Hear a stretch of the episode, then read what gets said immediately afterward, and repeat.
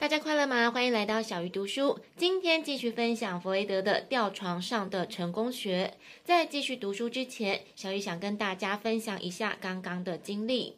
这阵子跟大家读了不少书，有很多作者都提到冥想。老实说，我自己一直没有积极尝试，可能有一点不能理解冥想的用意是什么吧。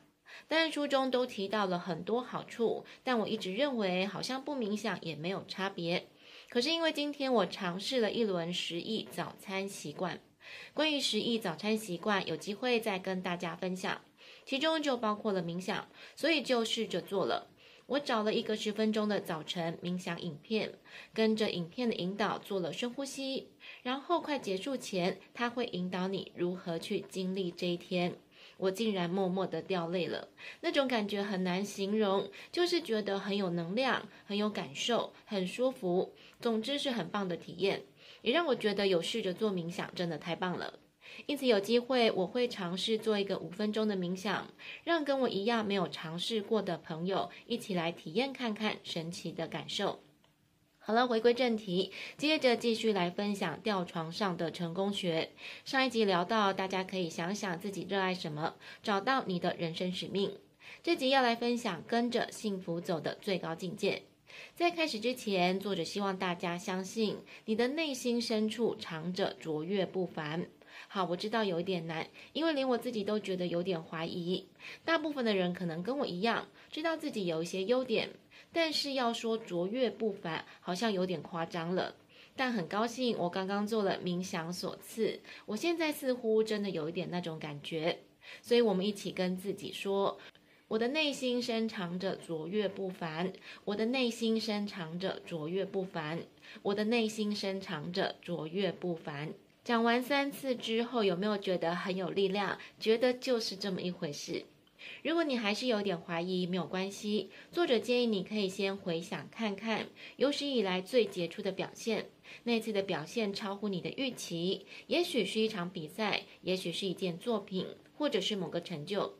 这个表现不是以输赢为标准，而是你感受到能量的爆发，好像无所不能、漫步云端那种感觉。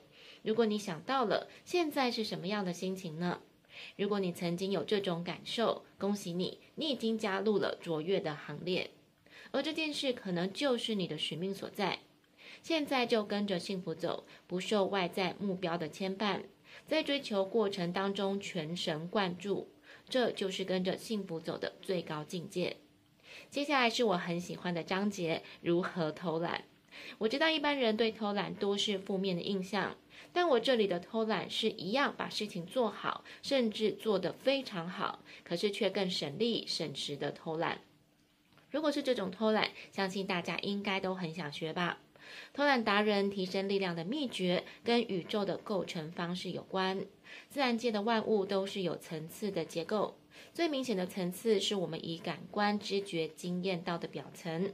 在表层的底下有细微不容易察觉的层次。如果用量子物理学诠释，好，我觉得自己好像变成老高了。所有的物体都是由分子构成，分子是由原子组成，原子是由粒子组成。在粒子层中，固体的世界消失了，因为粒子其实是基础物质场的能量波。希望大家听到这里不会快睡着了。那我换一个说法解释：以人来说，肉体是最明显可见的部分；比肉体细微的是感官；比感官细微的是思考的心；再更深层是分辨事物的心智；最后才是有觉知的自我意识。如果一直有听小鱼读书的朋友，应该比较快进入状况。就好像大家都听过一句话：“魔鬼藏在细节里。”同样做一件事情，懂得处理细节的人，成果就是会比较好。